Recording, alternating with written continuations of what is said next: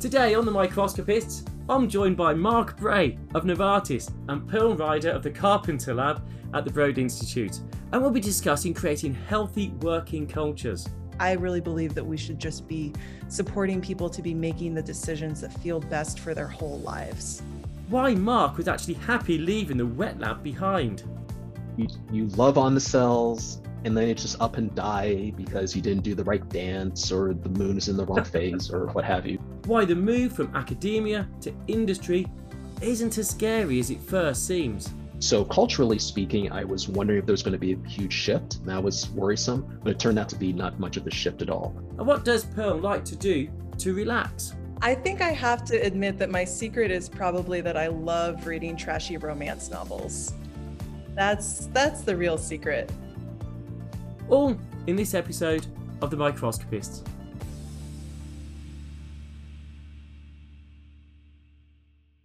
Hi, I'm Peter O'Toole, and on this episode of The Microscopists, I'm joined by Mark Bray from Novartis and Pearl Ryder from the Broad Institute. So, welcome both of you. Thank Happy to be you. Hello. I think so. Th- this is a bit different to usual because you're both relatively early career scientists. Relatively, I said, Mark, relatively. Uh, uh, and actually, both have one thing in common, which is you've both been in or working with Anne Carpenter in the past. So, actually, I'd like to introduce yourselves. So, Mark, uh, hello. Per- this is Pearl. Pearl, this is to Mark. Because I don't think you joined, you, you overlapped, did you? Not at all. That's So it's right. the I first came- time we I- met each other. That's right. I came out in in out of um in 2016. And Pearl, when did you Yeah. start? And I started in September 2020, so quite Okay. recently, only about nine months ago. Okay, so, so Pearl, where were you before you joined the lab? Well, so I do have a relatively, it feels like to me now, a long training history. So I have been based um, at Emory University since my undergrad, essentially. I initially went and joined an MD program at Emory. And then within the first month, I asked so many questions of my professors that they said to me, like, are you in the PhD program? That eventually I added on a PhD and did a PhD in cell biology at Emory. And from there, I did a year of training in psychiatry at Emory and then decided not to focus on the clinical work and did a postdoc at Emory in cell biology and genetics as well. And then finally um, decided to switch institutions and have joined Anne Carpenter's group for a second postdoc. This one focused on image analysis, analyzing microscopy images. So that's the like one, two minute version of my training and where I came from. So I, I've got to note you were always at the same place. And do you know what? Quite often that's frowned upon. Mhm. They say, you know, you should never do your undergraduate and your PhD and then your postdoc all at the same place. But there you've done that.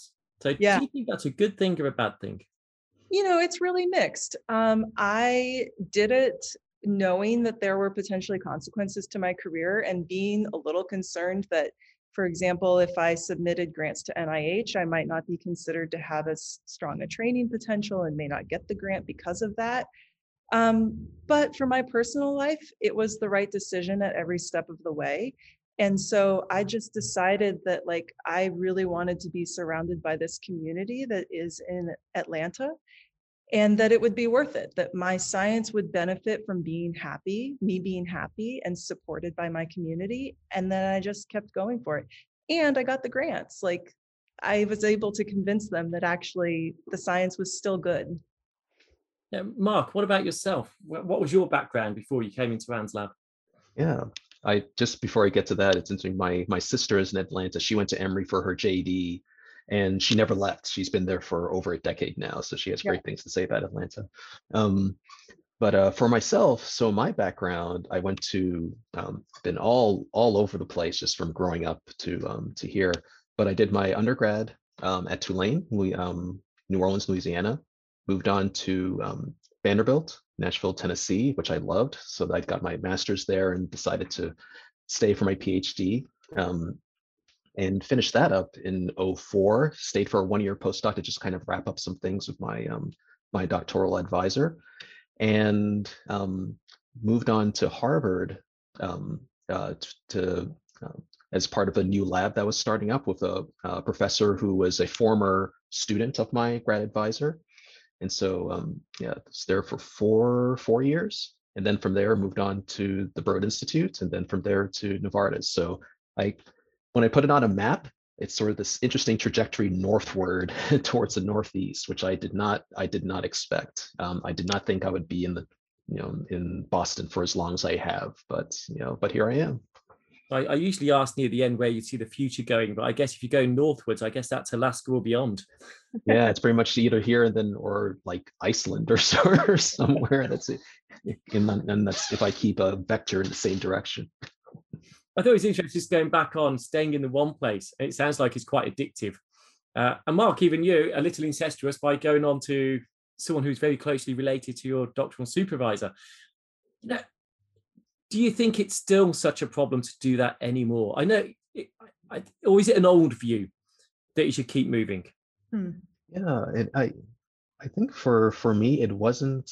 Let's see, it it certainly didn't pose a problem in that it was just a very different um, different institution, different um, direction. So my grad advisor, his his background was in physics, but he got a joint appointment with the um, biomedical engineering department, of which I was a part. And then um, uh, Kit Parker, that was the person I joined for the postdoc, he went to kind of into bioengineering proper. So it's a very kind of two semi-related but very divergent fields that I, I went in, even though the the um, the genealogy is, is shared. So in that case, I don't think it, it it's never come up as an as an issue. Yeah, I'd say the same for me. That like for me, it has really not come up as a negative. People warned me against doing it, and I certainly got the advice that there could be consequences. But I have been deliberate about trying to select places where I feel like I will be getting I I was excited about the training that I was going to be getting and the reason was because there was always something that was going to be new. And as long as you have that element um, I really think that that it can be okay. Um, that is, of course, coming from a place of like relative privilege that, you know, my application may not be given the same scrutiny that other people's are. So um, I think it's also always a personal decision. And whatever people choose, I really believe that we should just be supporting people to be making the decisions that feel best for their whole lives. Uh, I, I, yeah, I, I think if you if the research that you're doing is strong and your outputs are strong, that's what counts more than anywhere anything else. Uh, but you, you said about the privilege. Also, if you're in a reputable lab, it also helps. Mm-hmm. Uh, th- there is still that I don't know the business card on your CV that gets you at least into the interview stage quite often. Mm-hmm. So your your scientific backgrounds, because I think these may be different between the two of you. So start with Pearl on this one. What is your so what what did you major in? Um, like in as an undergraduate or and postgraduate, yes. Yeah, so as an undergraduate, I was very focused. So I went into my undergraduate just like laser focused on medical school. So I was a biological sciences major. I then um, in graduate school chose cell biology because I liked thinking at that level of complexity that going down to biochemistry and thinking only at the level of a protein felt a little bit too reductive for what, how I like to think. But an organ or a whole organism, also, or even an ecosystem, that was just too complex for me. So I chose the cell. I focused on studying the process of endosome trafficking for my PhD, which you know is all about getting proteins to the right place in the cell so that they can perform their functions where they need to but I really chose that for my advisor. I picked um, an advisor that I really wanted to work with for my PhD. And then for my postdoc training, I chose uh, my first lab was a Drosophila um, kind of genetics and development lab and also you know rooted in cell biology trying to understand how cells are organized still and from there, I did so much image analysis during that first postdoc that I realized how much I loved that. And that was what kind of spurred me on to apply for the position in Anne's lab and, and move into the image analysis as my focus. So it's very life science all the way through. It's interesting that the clinical. When actually, when did the clinical bit? what you were laser focused. I was in microscopy and being laser focused. You were laser focused, yes. and then what? Right just diffracted out the way. What what happened? So so I was. This was always a really interesting contrast for me because I was, you know, through undergrad, I was definitely pre-med. That was always the plan. And I think it's i mean it's complicated but there were personal reasons that really drove me towards medicine. We had a family history of having someone in my family who was very very sick when i was growing up and that really inspired me to see health and as just the most important thing that you could be working on in the world to try to impact people's lives. Um, and that really led me to medicine or that's how i got into that focus. But then the actual experience of doing medicine uh, was never it was a mix. You know, there were things that I absolutely loved about it, but then there were a lot of experiences in being part of a very, very broken system within the US that were just kind of soul sucking and so depressing to be a part of. And so I did um, I never felt like I had a clear vision for how I wanted the research to combine with the medicine. Like for me, they were like two separate things that I could switch and go back and forth and do, but I wasn't clear on how I was going to bring that together into a career. And it was never deliberate. I never deliberately wanted to do the MD and the PhD. I selected the MD and then added on the PhD. So there was always a tension there. And it was during my training, my um, intern year where I was working as a doctor in a county hospital that was extremely underfunded, facing a lot of issues um, where my patients just didn't have the support from our society that they needed. And I, I really, I think I got depressed like in hindsight that's how i see it now and i just couldn't go forward with that work like it was just draining me so much and i didn't feel like i was actually helping my patients because i was so so drained and so i decided to stop. I knew that research was something that i loved and i felt like i could make a good impact doing that and I just said, you know, I'm not going to renew my contract and then I'll figure it out from there. And eventually found my way back to research. I, I, I, that was really cool. It's a really nice dovetail back to Mark, actually, because you chose the clinical side to start with because you wanted to help and family history. Mm-hmm. And yet, I would argue at that point that doctors can only pres- diagnose and prescribe without the drugs I can't say they're nothing because obviously that's a gross over exaggeration. Um, but to have a profound effect, you need to develop the drugs and the medicine to help and to give them the tools, which is where Mark is right now as well. And and actually, I, I that's not saying because obviously a lot of Anne's work and Cell Profiler are based around that market as well. But Mark, you were actually at the cutting edge of that. But what is your background? Because I think that's you're not so biological, are you, from the start?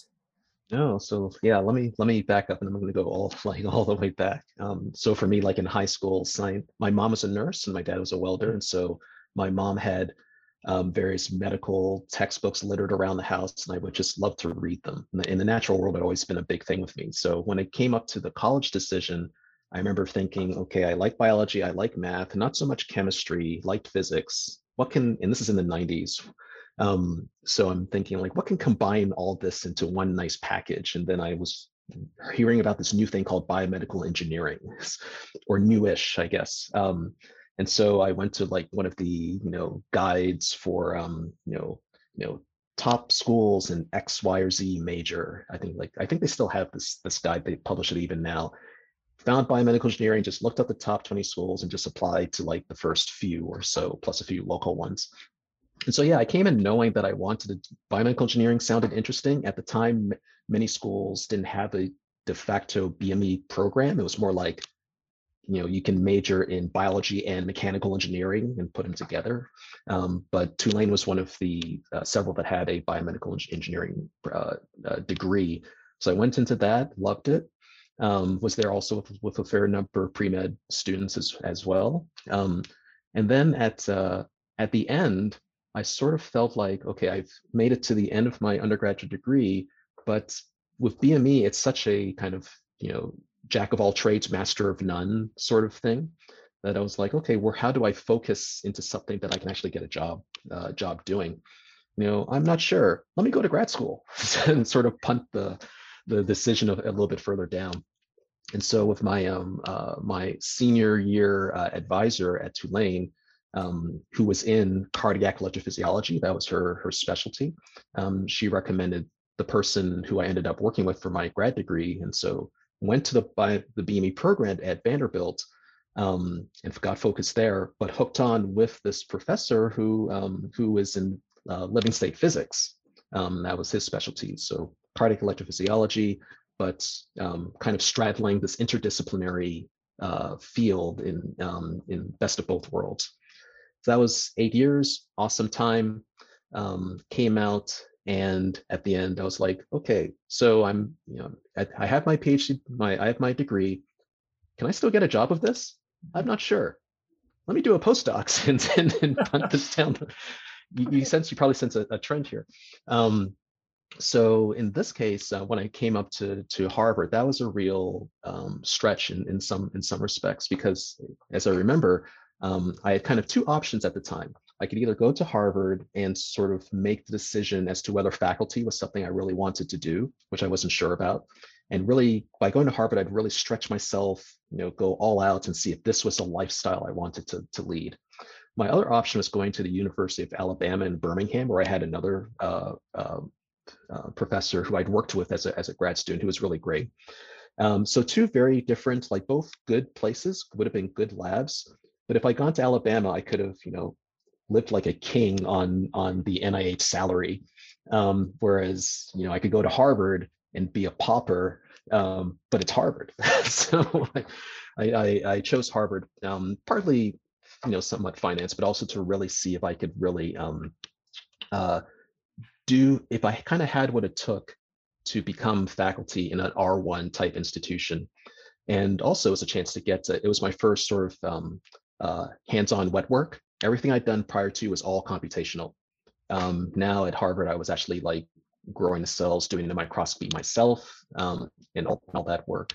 So I was four years there, and at the end, it was um, uh, said, okay, wet work has has been interesting. Never doing it again. So, um, and then the wet work or the computation, the wet the wet the wet work part. Yeah, yeah. It's it's you know when you're growing cells and you do you you love on the cells and then it's just up and die because you didn't do the right dance or the moon is in the wrong phase or what have you. So that I um with computational work, if something goes wrong, you know chances are it's your fault and it's pretty straightforward. Um, but by the end of the the postdoc, it was still I was still in this existential crisis, like what what now? Like I, I've gotten the, all the degrees. There's like no other um, place uh, that I can go and so um, it actually put me in, in a very stress it was a stressful time figuring out what i was going to do and i was also in, on the verge of um, getting married as well as engaged you know a family was in the offing. Um, so it was it was hard and that's when i found out about the broad about Anne's lab and then this whole staff scientist uh, opportunity came up which was something kind of a non-traditional route which um, i had never heard of before but it ended up being a great way, way forward. Um, eight years? Awesome time and then you know without even necessarily looking for it, Novartis uh, an op, a uh, opportunity at Novartis opened up, and so I, I jumped on that. So I, I can go on further, but I'll I'll hold off. make so, sure people. So you both have very so obviously Pearl, you were very wet lab based uh, to start with, with not too much computational skills. Mark, you were very computational and wet work obviously wasn't for you by the sounds of it. and yet you both landed up in the same lab. Mm-hmm. You know, okay, okay, small gap between you, but gone through it. it. It's quite a big change for both of you to go into one that is, it, it, yeah, Anne's lab cell profile is very focused. It, it's got a need, and bringing your skills to it and learning the need to understand. So, Mark, in your case, understanding, I guess, the need to do cell segmentation, tracking, analysis, quantification, well, obviously you know how to make the images. I would guess you you've done imaging before, but now you had to get your head, I guess, around the analysis perspectives and how to enable how to make that work not just applying tools but to make and develop tools. How big a challenge was taking that step? Let's start with mark this time. Okay. Yeah that was so in some ways um, when i was at my postdoc in some ways i was doing a little bit of the um, image analysis development work that I did at, at the Bro, just on a smaller scale. Just for my lab, I was working in MATLAB, making UIs and doing some image analysis there, along with the wet work I was also doing. And part of my kind of really reframing, re reconfiguring what um, my trajectory would be was really understanding and fully internalizing that the image analysis piece in my postdoc was what I really enjoyed. The um, cardiac electrophysiology part was fun, but it wasn't really what drove me. It was the image analysis part. Um, and so at that point, I was able to say, okay, not uh, my choices aren't so much where does my pedigree put me, but more what is it I really enjoy to do? And, and I started my search on that basis. And so when I got connected to Anne, it was such a great fit. Like it, what I, I still remember when I did my um my interview, my job interview there, and I really felt like I stuck the landing. Like I knew this was like, this is where I need to be. And I had no issue like just sort of selling it. Like I, I just, you know, this is why I should be here. um, but I think one of the things I really enjoyed when I talked to Anne during the interview at the very end, she um, pitched it in part as um, we are a, a platform enabling science for others. And so there was this kind of almost you know missional mindset at least that's how i i heard it. Like we are helping scientists we are scientists ourselves but we're helping scientists do their work. And so that kind of you know um uh, you know looking outside of yourself in order to help others you know even you know in this context was something very attractive for me at the time. And so um uh, I, I went for it. Very much team science in, in yes, a bigger very much. a bigger way outside of the lab itself. Yeah, Pearl, yeah. What, what about you going from wet into a less wet environment? Yeah. You know, for me, actually, there's a lot of similarities with what Mark describes. So, for my first postdoc, I did um, a lot of image analysis. Uh, I was also in a similar role of being the one in the lab who was interested in image analysis. And so I just, I had my own images that I had taken of developing fruit fly embryos. And I kept running up against this idea of like we really wanted to quantify what we were seeing by eye. And so i just throughout the postdoc over the course of several years built my own program like my own analysis pipeline built in python in order to do that analysis. In hindsight now i know i could have done it in cell profiler now that i've been in anne's lab. Um, but you know I really wanted to learn those skills. And as I got deeper and deeper into it, I had a similar realization of like, this is the stuff that like I'm having to kind of like set. I literally had to set timers for myself during the workday to be like, no, really, you need to go up and like start that experiment. Like, um, I, and so when I joined Anne's lab, I had a few of these moments where I'd be like really deep into thinking about an image analysis problem. And all of a sudden I would have a realization like, there's nothing else that I have to like get up and go do. I don't have a mm. different responsibility now. And so it's been a great transition for me because now I'm part of a group within the lab. So I can learn so much from people with more experience than me. And I get to think about multiple different problems. So I can draw on the fact that my training has gone into many different places, and I have this MD knowledge where you learn a lot about many different biological systems within the human body. And so I love getting to think about many different problems throughout the course of a week or a month. And we do a lot of work trying to help um, scientists, even just on our forum, where they can post a really short, small question about Cell Profiler. And I find it really rewarding to get to try to think about, you know, I can think about how can I do this for the problems I'm thinking about, but I like trying to think about it for other people's as well. And I think that taps into that helper role, helping and being a bigger part of team science. But it also taps into some of the motivation for me personally that, like, my personality lines up really well with that type of role, that I get a lot out of being in those roles. That initially drove me to medicine, but actually, I'm finding it super rewarding as a way to express that within science. Something you probably both missed. You, you got you're both helping scientists answer a question, but actually, Pearl, you you mentioned and quite rightly so that you spent a lot of time not in the wet lab and found yourself spending less and less time. I can go around our labs, uh, maybe not the, the microscopy labs, always pretty busy actually, but if you go into the wet labs, generally they're not always. Some labs will be empty at some mm. periods during the day because so much time isn't it isn't the spending time looking down a microscope, capturing images by whatever mode. It's the analysis that is the bottleneck. Mm-hmm. Uh, a, it limits on what we can find out from the samples. Secondly, it's the rate limiting step. It's what takes lots and lots of time. And things like Cell Profiler are what make things easier, streamlines it. So not just enables you to find out stuff that you need to find out that you couldn't before, mm-hmm. but it speeds the process up to even do what you're normally doing faster. So you haven't got a Python program yourself, and it's just there on the package, and you can use it. So I, I think it's a, a tremendous step forward. So I've got to ask, how's Anne as a boss? So obviously Anne's done one of these podcasts with us before, and, and she was utterly charming. What's she really like? Go on. She's exactly like that. really? Yeah. She's really that she, nice. She, yeah, she genuinely she genuinely is. It's it's been an utter delight working with her. She's probably going to be like embarrassed to even hear this hear this stuff after the fact. I I uh, one one small story. There was a um a, um, a cytoprofiling conference a couple of years ago, and there was a mixer, social mixer afterward.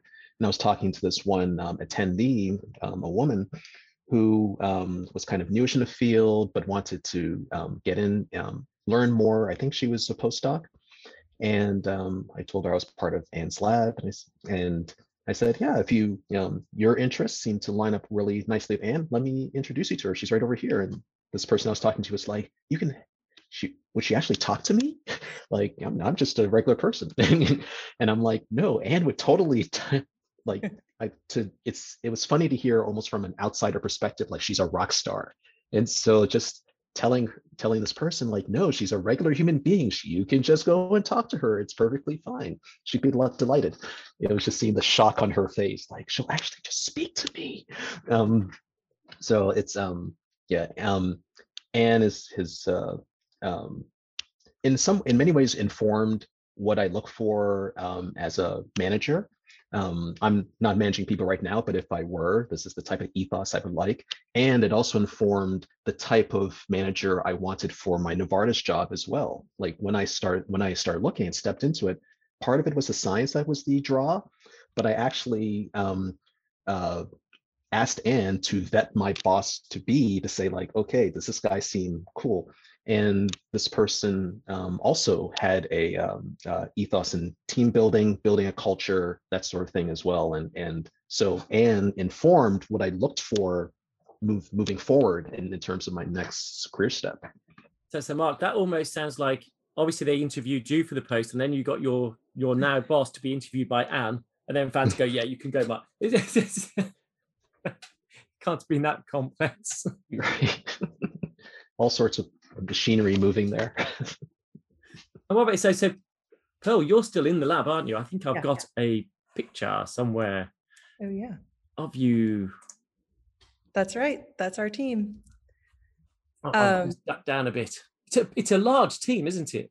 It has grown a lot. And one one thing I think that has been really smart about the way that the team has grown is that there are teams within the team. So we all work together, but I'm part of an image analysis, image analyst team that is led by Beth Cimini, who she's on I the far, yeah, that's her. Um, and so she is the leader of our group. And so we have like a small team of about six of us, which is a really nice, manageable size where you don't feel like you're going to get lost. And then we're within the bigger imaging platform um, that Anne is the ultimate director of. and you know, one just small anecdote about Anne in particular is that we were doing, um, we were all having a lab kind of virtual get together. I think it was our holiday party. And we had to, as a break kind of icebreaker, just fun game, we had all answered different questions.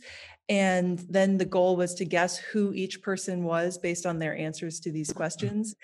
And one of the questions he was like, if you had a magic wand and you could just like wave it, what would you do?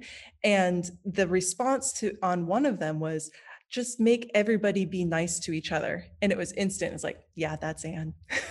we just know like um, she genuinely cares about people and puts a priority on both not only the well-being of the people within her lab but also models it herself and prioritizes her own health and well-being and i think that is extremely important because i've been in many training situations where people tell you about you know mental health and well-being but the model that you are presented with by the people who are the ones in power are it's nothing at all like that they're just stressed out of their minds and so it's been so I, it's been such a refreshing experience since last September to be um, a part of a group that is has a very healthy work culture. I, have got to. I, so I know Beth a little bit. Who's the better boss then, Anne or Beth? I should have asked you that before you swallowed. Sorry. I'm going to decline to answer that. There's no better boss. Like they're both, they work together to support us. So I'm just going to decline. when we stop recording, you can, uh, you can tell me at that point. Mark, did you ever know Beth? Yes, yes, we definitely yeah. we definitely did overlap.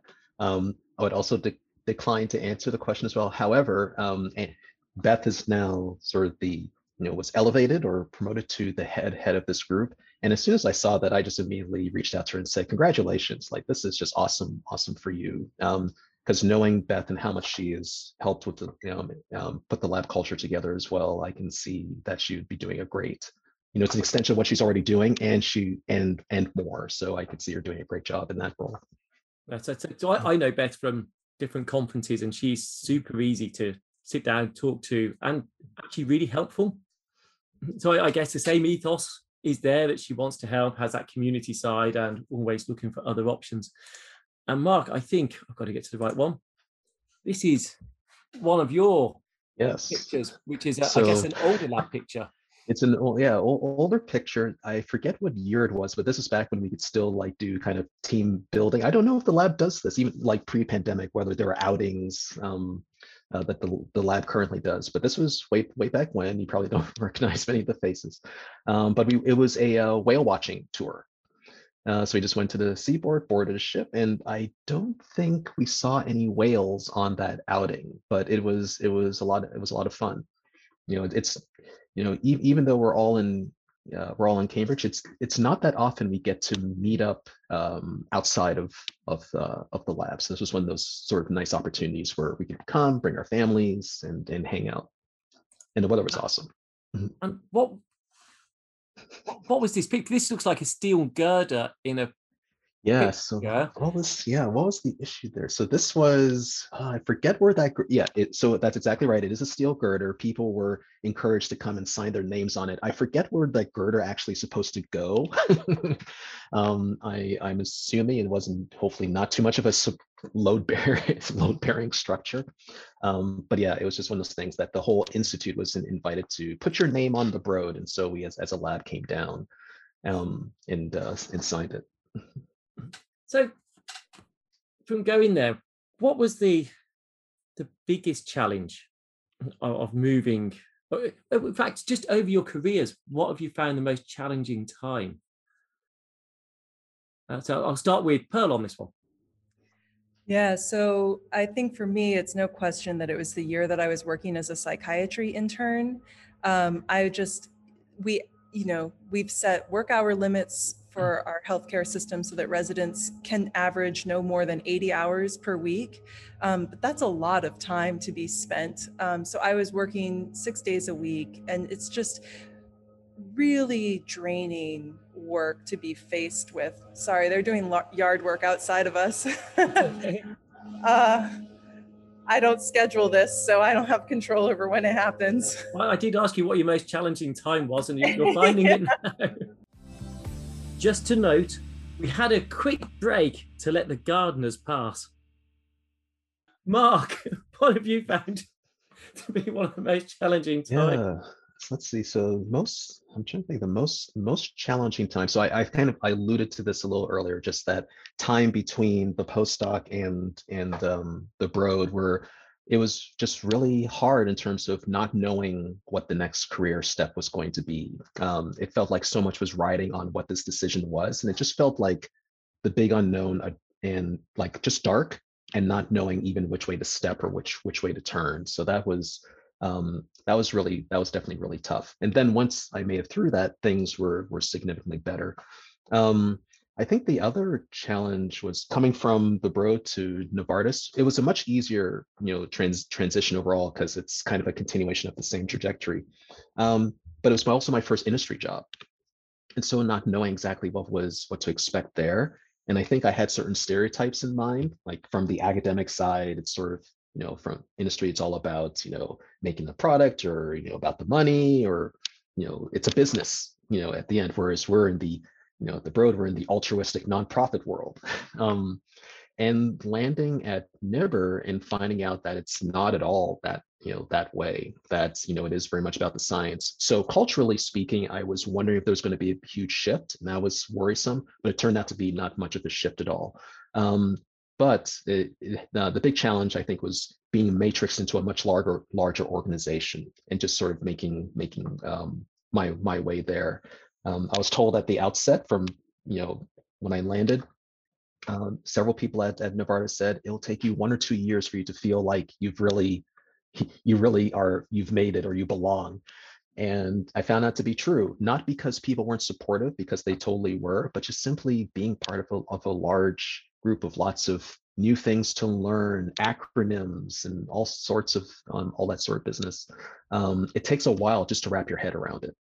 Um, and so, yeah, after about two years, I'm like, okay, I think I finally, I finally, I finally got it. Um, but a lot of that, the challenges there were ameliorated by having a really great, you know, um, other um, great supporting scientists, scientists as well.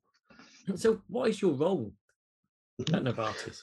Yeah, so my role was um, so I was ended up in a um, uh, an in, in silico group, which um, worked on doing you know high throughput screening for the most part, and so my work was in was largely um, image analysis based. They had um, a contingent who were dedicated to that, but a large another part of it was also just simply um, uh, chem, uh, chem informatics. So one of the getting back to challenges, one of the first things I was dropped in on in terms of job was, you know, pick these compounds for these, pick a selection of, you know, 10,000 compounds for the screen.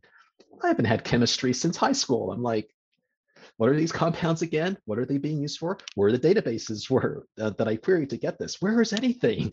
So, um, so yeah, so um, being able to get into this sort of chemical space and learn what was expected there um, it definitely took some took some doing, and I it took it. Uh, I finally got my footing, um, but I was you know reading books and kind of getting exposed to areas of science that I just had never hadn't dealt with for for a long long time.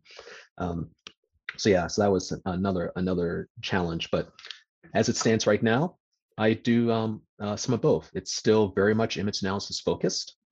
Um, you know, cell painting is, is a large part of what I'm uh, doing at NIBR, but also in some ways it's much like at the Broad. I'm helping people and in various um, disease areas with their image analysis questions.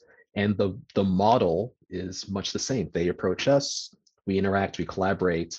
Um, and it's not just simply about, you know, here's a pipeline, one and done. It's about coming alongside them as they carry on with their with their research as well. And also expanding a bit more into the chemical space, you know, I'm still called upon to do, um, you know, um, hit calling, chem- um, compound selection. What should we run for the screen? What are the compounds that make the most sense? It's kind of those sort of decisions as well. So can I ask? You may not be able to answer everything. What diseases have you been called on to help with? Mm-hmm.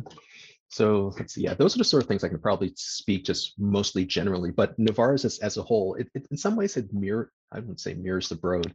Um, so we have disease areas in oncology, musculoskeletal, um, cardiac, C- CVM, um, neuro- neuroscience, and uh, let's see, immuno-oncology. Basically, all the different uh, disease areas. We have a separate group for, and I operate within a large hub called chemical biology and therapeutics. So with that sort of model, um, I don't think there has been any disease area that I haven't worked in um, um, by by this area. And I would love to be able to point to like here's a um, here's a, um, a a therapeutic that's on the market because of something I I did, but um, the pipeline is so long, as I'm sure as you know, like a decade or more, that there's nothing I can put my name to yet, but maybe you know wait a few more years. Wait a minute. They came out with a vaccine within a year. What's taking them so long? It's So long. Yeah, it's it's definitely lit a fi- lit a fire now. It's like yeah, what's what's our problem? Yeah, maybe more big money will go behind certain certain Exactly. aspects, maybe to, to speed these things up. Yeah. Maybe. Yeah. Uh, I, I, remind me the hub. What the name of the hub was again? so um, CBT, chemical biology and therapeutics. It's And you were um, surprised at having to learn about chemicals with that yeah, name. exactly. I should well that was It was so that hint. was yeah so that was formed after i got there but beforehand the group i was part of was the um, cpc um, chemical and proteomics center still chemical so i yeah i really should have known And, and Pearl, how's your background going? Is that quieting down? No, they're really they're still going. They're a little further away at least, but uh the After the challenges, you, you just heard, so, so you were in medicine to help. You're now hearing how Mark is playing a very central role, kind of, kind of at the cutting edge now uh, uh, of delivering that side. Do you ever see yourself moving from the sort of the, the more fundamental research, which then feeds up to Novartis? You know, all the pharmaceuticals benefit from that fundamental basic science, and who knows where it's going to lead. Mhm. And so that, I guess that's where you are now, but also designing tools that Mark will be Yeah. using and carry on to use. Do you ever see yourself moving out of academia and going into large pharma or similar? I could see that. I think there's a lot of power um, at large pharma to be able to effect change. And one of the things I think that I have been trained through, I- like I've also had that experience of being within academia, and there's a lot of anti pharma kind of like culture around people who are doing basic science and those were the people who were training me. Um, and i think it's taken me a lot of time to think about that at a more nuanced level and realize that you know if you just write off this huge sector you're potentially missing incredible opportunities. Um, and so one of the things that i have really liked about my role in anne's group is the fact that we do collaborate um, with pharmaceutical companies also with academic labs like currently we're straddling the border but i think that has really opened my eyes to the fact that there is a lot of potential um, in that in that world. So i could see that being a next step for me. And i love that it would draw on my clinical knowledge. Like that is something that the more i get to tap into that the happier i am. Like i do love having that as an aspect of my work. It's been great. I think it's. It's just just thinking about it now. Isn't it wonderful that we've got microscopes, we've got analysis, we've got clinicians, we've got large pharma, how they all are needed Mhm. to work together and all form part of the picture, really. With, without any single component, it all falls down. You, you can't finish the jigsaw without each partner within it. So I can't I can't understand the the, the large the, the, the attitude that large pharma is not a good thing Mhm. because without it, where who who's going to make the drugs? You know, how's it going to be rolled out? It becomes very inefficient. right Yeah, startups are great, and don't get me wrong about that, but ultimately they're very inefficient at at scaling up because they haven't got the cogs to turn it. It- It's all part of the same system, really. You were saying, Pearl, before about the most difficult time, and you said you were cycling to work and you were using that. Uh, I think that's where we left you on that question. Yeah. Yeah, you were asking about coping through the difficult times. And for me, I, you know, the fact that I was based in Atlanta was very helpful because I had a large community around me here of people that supporting me my now fiance and then a lot of our friends plus his family was all here. So being able to get off from work and then connect with them was very helpful. And also i would cycle to work so i got at least a little bit of fresh air. Yeah. tell, tell, me this, this, this, is a picture of you uh, mountain biking. This isn't your yeah. journey to work is it? That's not my commute to work. So that's mountain biking in i'm mountain biking in um, vancouver Whistler um, near the Whistler Bike Park on this really incredible trail that costs more than a million Canadian dollars to build, um, where you just climb up for several hours and then descend for like 45 minutes. They um, spent a million dollars creating a trail down some woodland. Isn't yes. that what mountain bikers do naturally? um, it has drawn a lot of people to that area. So I wish I could remember the name of that trail right now because it's a good mountain biker name of something silly. Lord of the Squirrels. Yeah. And I, I presume this is also, this is a picture of you biking in the snow now, also not your journey to work also not my journey to work. So travel is another thing that I love to do. And this is me, um, I'm with my family. So it's a picture of us. There's my sister and her husband and one of her children, and then my fiance Craig in the background. And we were out doing some fat biking um, in Maine, where I grew up. And Yep, these are the friends that I was talking about. So this is a group picture that we took recently after um, a dinner party that we have where every the idea is that every quarter we have a fancy dinner party where everybody makes every household makes a different dish and brings their own plates and serving system um, set up and everything so that it's not that hard on the host and then we have a course by course fancy dinner so so so that was their but I also, Mark, you you talked about family. You are, and you mentioned this, didn't you, about that that difficult period that you were getting married, setting about having a family. Uh, which I'm just find this picture. Here you are. I presume I presume your family. Yes. not someone else. How old are your daughters? Yes, my daughters are now um, let's see, almost 10 and seven and a half. And how is oh, here's here's a good question. And this Pearl, you was talking about 80 hour weeks mm-hmm. uh, in the clinical world. How many hours do you both think you were doing when you were working at Broad and in Anne's Lab? Yeah, I think for for me, I really tried to keep it to like a 40 hour, like nine to five type uh, type of thing. And uh, again, as, as Pearl mentioned, um, and uh, modeled the culture, so that was not, not a not a huge deal. Um, at Novartis, I've tried to keep it to about about the same, and the culture is also pretty supportive of, of that as well. I think one of our um, issues as data scientists is that you know as long as you have a computer and a Wi-Fi connection, you can kind of work anywhere, anytime. And so, at least for me during the pandemic, that has been a huge challenge. Like my where I, I'm in my bedroom right now, like there is no work-life balance, strictly speaking and so it's just um, and I, I've only been back into the workplace um, twice in the past, you know, since March of last year. And so um, the struggle there is to limit myself to the number of hours I can work with family, like literally just a couple of doors away.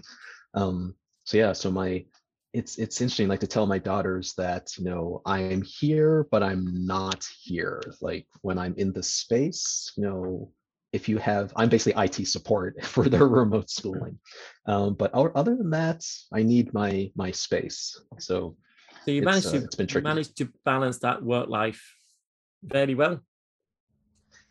Could be could be better. Could be better. It's and one thing, um, a question that's been raised is uh, what aspects of the pandemic. You know, of course, there have been a lot of negative, um, you know, many negative aspects in terms of um, you know financial psycholo- psychological emotional spiritual the whole bit. Um, but in some in some cases some good can emerge from that in terms of here are patterns that were destructive before that i've had a chance to reset and what can i take forward?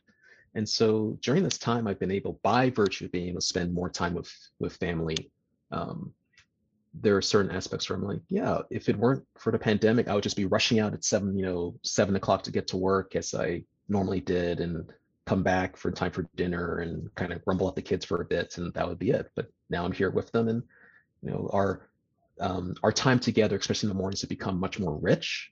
And so I'm wondering, as I transition back to on-campus work, um, what aspects of that can I preserve? Those can, um, kind of personal relations and connections that have been fostered over the past 18 months. And the family have been happy to move with you. It's odd being scientists, quite obviously, it's a bit like being a traveling salesman. You're always moving or quite often moving locations. But the family quite happy to move so in my case, I, I tend to be a kind of a stick in the mud stay at home. So, I mean, uh, you know, I've been here in Cambridge and, you know, yeah, back when I was single, I could just move anywhere. My wife says she's more portable, so I'm kind of the one who's this here. But really, when it comes to being at this at the technological scientific hub, you know, there's like Boston and I feel like there's California, although I'm sure even that's becoming more dispersed. Um, and my kids are doing like the school system here and so on. So I foresee that I'll be here for at least the mid to long term. So, and I'm okay with that. There you Novartis. Okay, you don't have to give him a pay rise. He's staying. no, Navar Novartis has been a, um, a surprising um, amount of fun. Surprise, yeah, definitely. I've been I've been pleasantly surprised. There is a bit, a bit of me that wonders, like, okay, is it is it normal to spend your entire professional industrial career at one place. But many of my colleagues in, in Switzerland and Basel, the mothership for Novartis, they they're lifers. You know, that's just kind of how it rolls. Yep. So one for the Swiss. Um, so yeah, it, if I'm at one place for the rest of my career, that's probably not the worst thing in the world.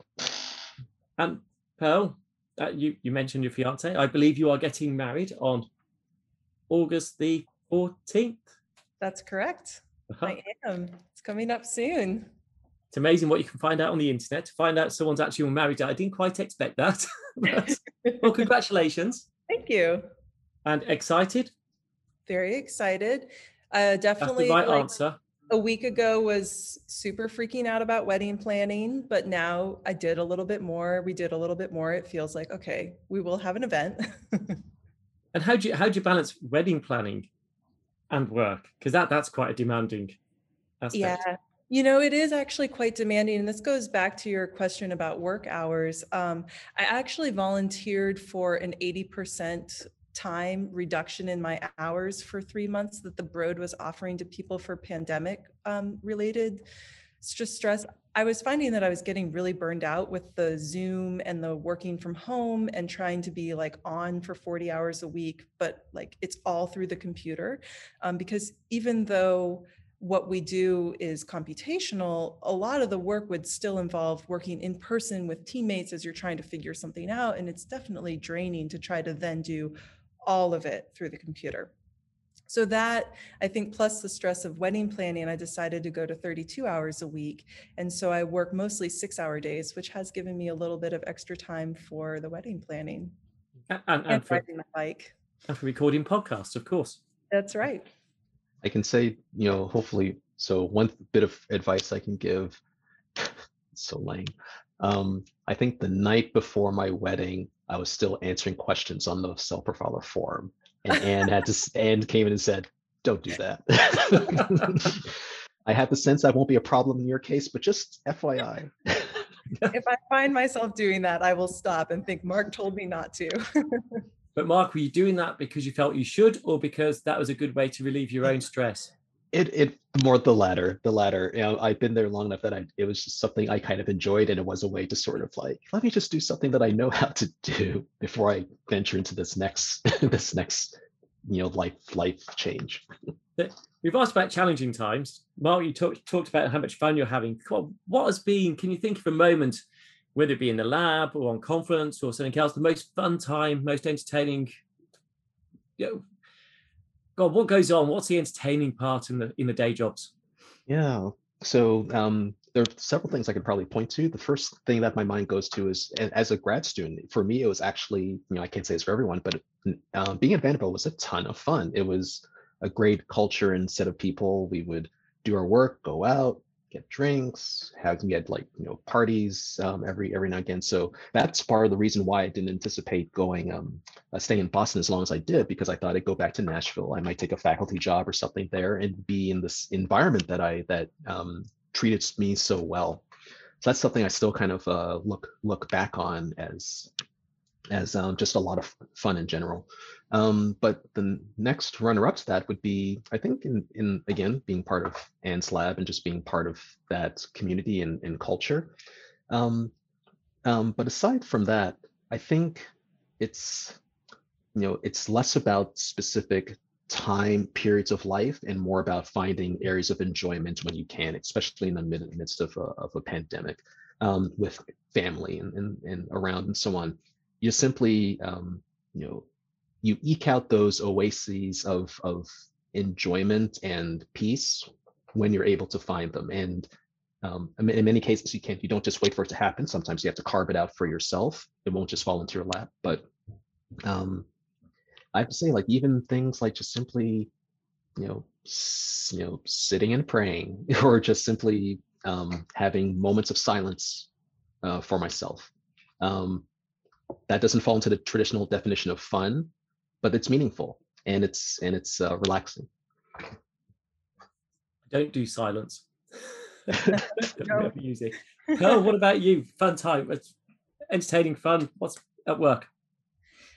Well, you know, something that comes to mind, it is more challenging to do things virtually, but we've had some really, for me, fun pair programming sessions where we're working together on trying, like, I was trying to write some tests to test a part of the Cell Profiler software where I had built in some new functionality. And that part was easy to build in, but then I was trying to write the test to actually make sure it works consistently. And the test, I just couldn't figure it out and that was like got really frustrating for me at one point and then i brought in a group of of people like we got together with um, another image analyst in the lab who does a lot of software engineering plus one of the software engineers in our group and beth who just knows everything and we had just a really both fun and relaxed time troubleshooting that problem together. So we were all working through it. There wasn't a sense of like this meeting's going to be over in 30 minutes and we have to get it through. It was just relaxed, um,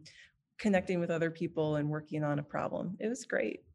So, thinking of fun, I'm going to ask some quick fire questions before we get back to the serious stuff. So I've got a few other more, slightly more serious questions to, to find about. I don't know who's going to answer first, but we'll find out. What's your favorite item that you own?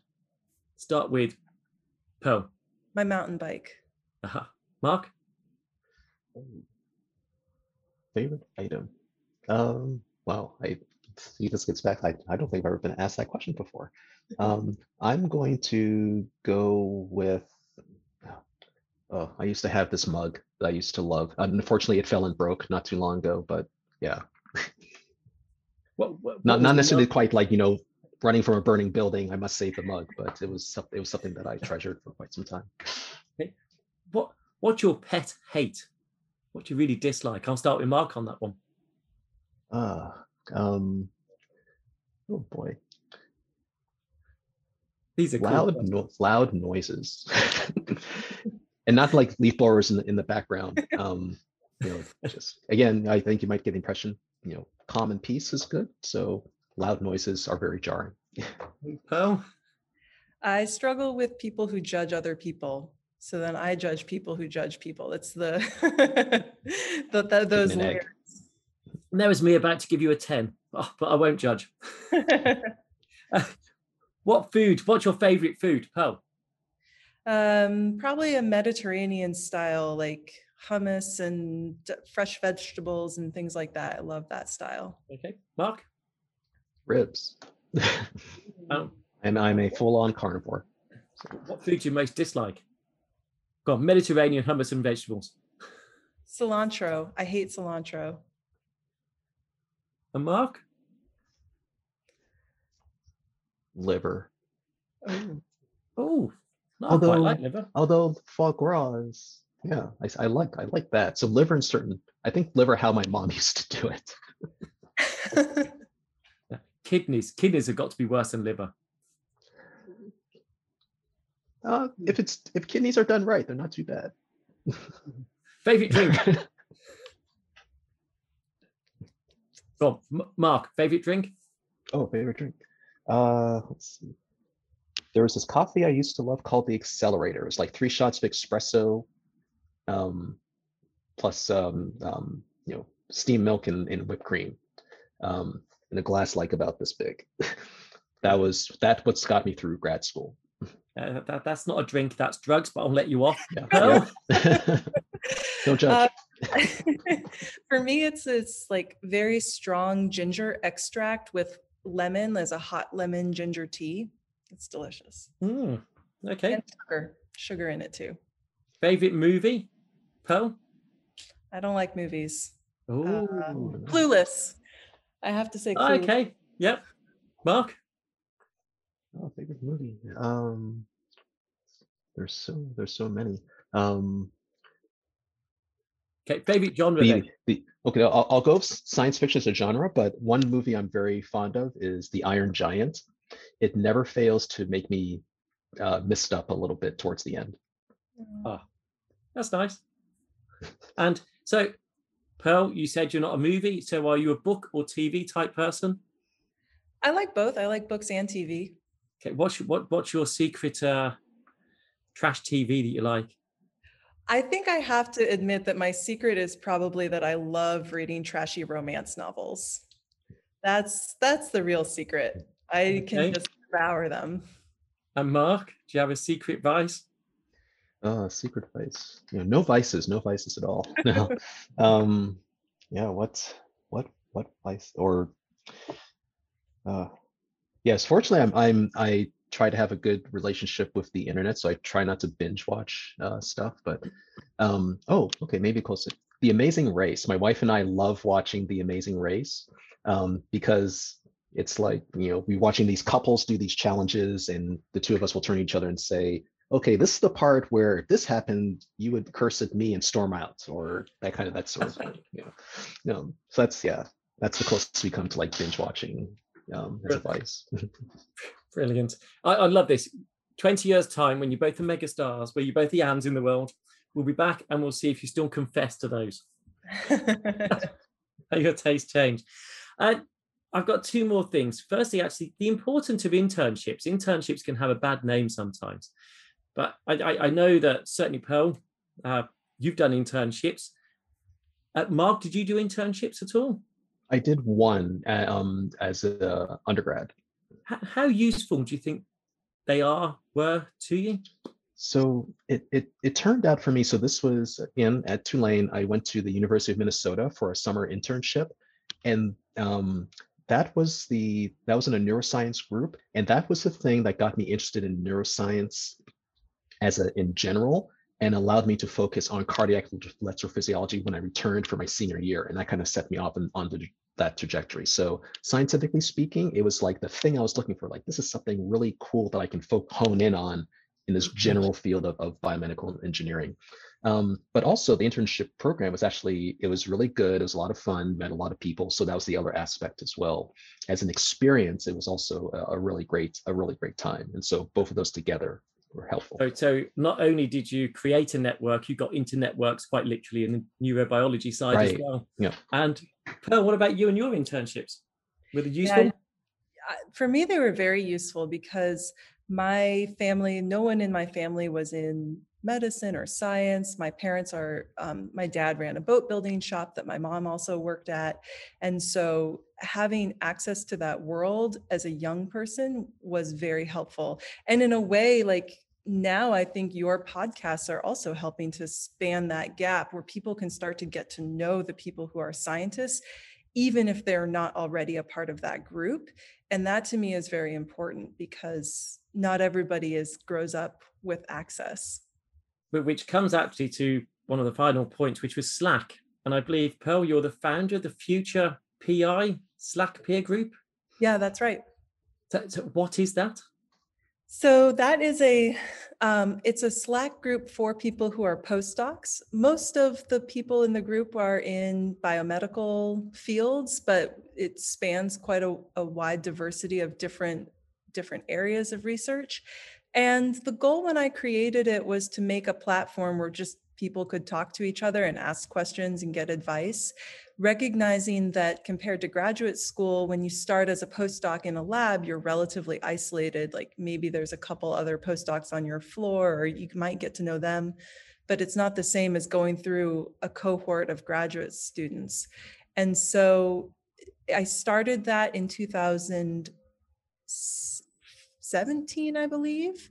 And it's really grown over the last four years. We have, it's probably about 500 active members at any one point, but more than, I think we're at more than 4,000 people who have signed up over the years and who are actively like a mm. part of the workspace. And it's used by postdocs to chat to each other about questions they have. You know, is my boss treating me correctly? What do you guys think about this? Um, advice about faculty applications. A lot of people asking etiquette questions, honestly, about like when should I send the thank you emails? Like, how should I address them? All those types of things that just you can not be sure of what you don't know. And it's a platform to try to help get some ideas out. So again, a back back to networks Mhm. again, uh, and using those networks and making that's a really good, yeah, quite an inspiring group to have set up. You must be really proud of, of how successful it's been as well. It's, you know, I just happened to be the person who opened up the Slack space and got the Twitter handle, but really it's the group. Like it's the people who have come in and joined that has been amazing. And I absolutely am proud. Like people, not me, have organized studying the faculty job application process to try to get more insight into what that process is like. And they've published papers about it. And um, and also just I see people being kind to each other on there every day. And that to me is like what I'm most proud of. That's cool. We, we I have noticed we are actually now over an hour long, which time has gone far too fast because I have not, I still have questions I want to ask you. But you know what? Hopefully, five ten years time we can revisit this because that would be awesome. And then I still have the same questions. Uh, so, Mark Pearl, thank you so much for joining us today. Loads of top tips. It's been really great to hear about the difficulties in careers and changing careers. I, I love the way you two sort of just you harmonize so beautifully in you know Pearl, how you're making the foundations to make change to develop the drugs. Mark, you're now t- taking those building blocks, taking that career, and now actually impacting to the end point. I, I think it's just amazing what you both do. So thank you very much from everyone in the community for everything you've been doing, and thank you for joining me today. Yeah, thank you for inviting us. Yeah, thank you for the opportunity. That's it. And thank you everyone who's been watching or listening uh, on whatever platform. Don't forget to subscribe and go watch Anne's for sure. And there's lots of other different podcasts. We just heard actually from Pearl at the end about the importance of networking and how a group starts to impact lots of other groups, not just the biomed. Uh, Chris Lintott, who did Zooniverse, uh, go and watch, listen to his, and just see how you can also get involved, uh, no matter who you are, what you do, in helping science, which comes back to helping Mark, the drug developments, and helping all of us. So, on that note, thank you very much. Thank you for listening to The Microscopists, a Bitesize Bio podcast sponsored by Zeiss Microscopy. To view all audio and video recordings from this series, please visit bitesizebio.com forward slash the dash microscopists.